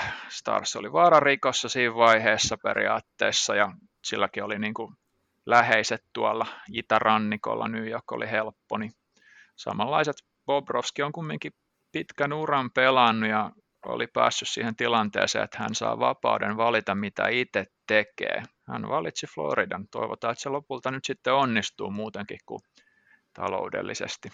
Kyllä. Semmoinen pikku knoppi vielä tuohon Bobrovskista. Tiedättekö, että tota, oletteko huomannut, niin käy, on käynyt monena kesänä Vierumäellä treenaamassa. Ollut muutama viikon aina Vierumäellä treenileirillä ja ennen kauden alkuun. Ette tiennyt näköjään. Ei, en ainakaan itse tiennyt. Joo, ihan hauska, hauska knoppi. Eli on Suomesta, Suomesta paljon ammentanut valmennusta, niin kuin Venäjällä on aika paljon katsottu tänne meidän, meidän suuntaan maalivahtivalmennuksen tiimoilta, ja nythän ne menee ohi oikealta ja vasemmalta, mutta tota, luottaa siis suomalaiseen maalivahtivalmennukseen ainakin osittain. Joo, Joo. jatkin voi ensi viikosta varmaan lukea uutisen, että Jack Fukalle siirtyy liigaa. Sekin vielä. Mitäs Floridasta? Onko vielä jotain? Että lukeeko Bobrovskin postiluukussakin Sergei? Joo. En tiedä. Siinäpä tehtävä selvittää. Mutta onko teillä tuota Floridasta jotain, jotain vielä vai alettaako pikkuhiljaa paketoida kasa? Toivottavasti menevät pitkälle ja, ja toivottavasti toi pysyy, pysyy tavallaan tuo lento. Kaikki evät siihen on, on ja nyt ne on hyvin saanut tuon paketin kasaan, niin ihan jo muutamien niin kuin yksilöiden kautta mä todella toivon, että tämä kausi on menestys. On matkalla pudotuspeleihin. Heittämällä. Yhtä mielipidettä vielä kaivataan. Kyllä mä oon myös sitä mieltä, että pudotuspeleihin mennään pelkästään tämä loistava alun takia, vaikka pelejä on vielä jäljellä, mutta en tiedä miten sitten, eiköhän se Tampa, nou, Tampa tuu noutamaan sitten jossain kohtaa pudotuspelin aikana viimeistä. Florida on tippunut pudotuspeleistä monena kautena nyt sen takia, että niillä on ollut ihan susi paska alku. Eli nyt tavallaan se hyvä alku voi pelastaa sitten myöhemmät pikkukyykkäykset. Oot ihan oikeassa. Joo, jos Bobrovski yhtäkkiä löytää siellä itteensä, niin kyllä, kyllä siinä Tampakin oikeasti, niin kuin, jos ei ole pulassa, niin ainakin on huolestunut.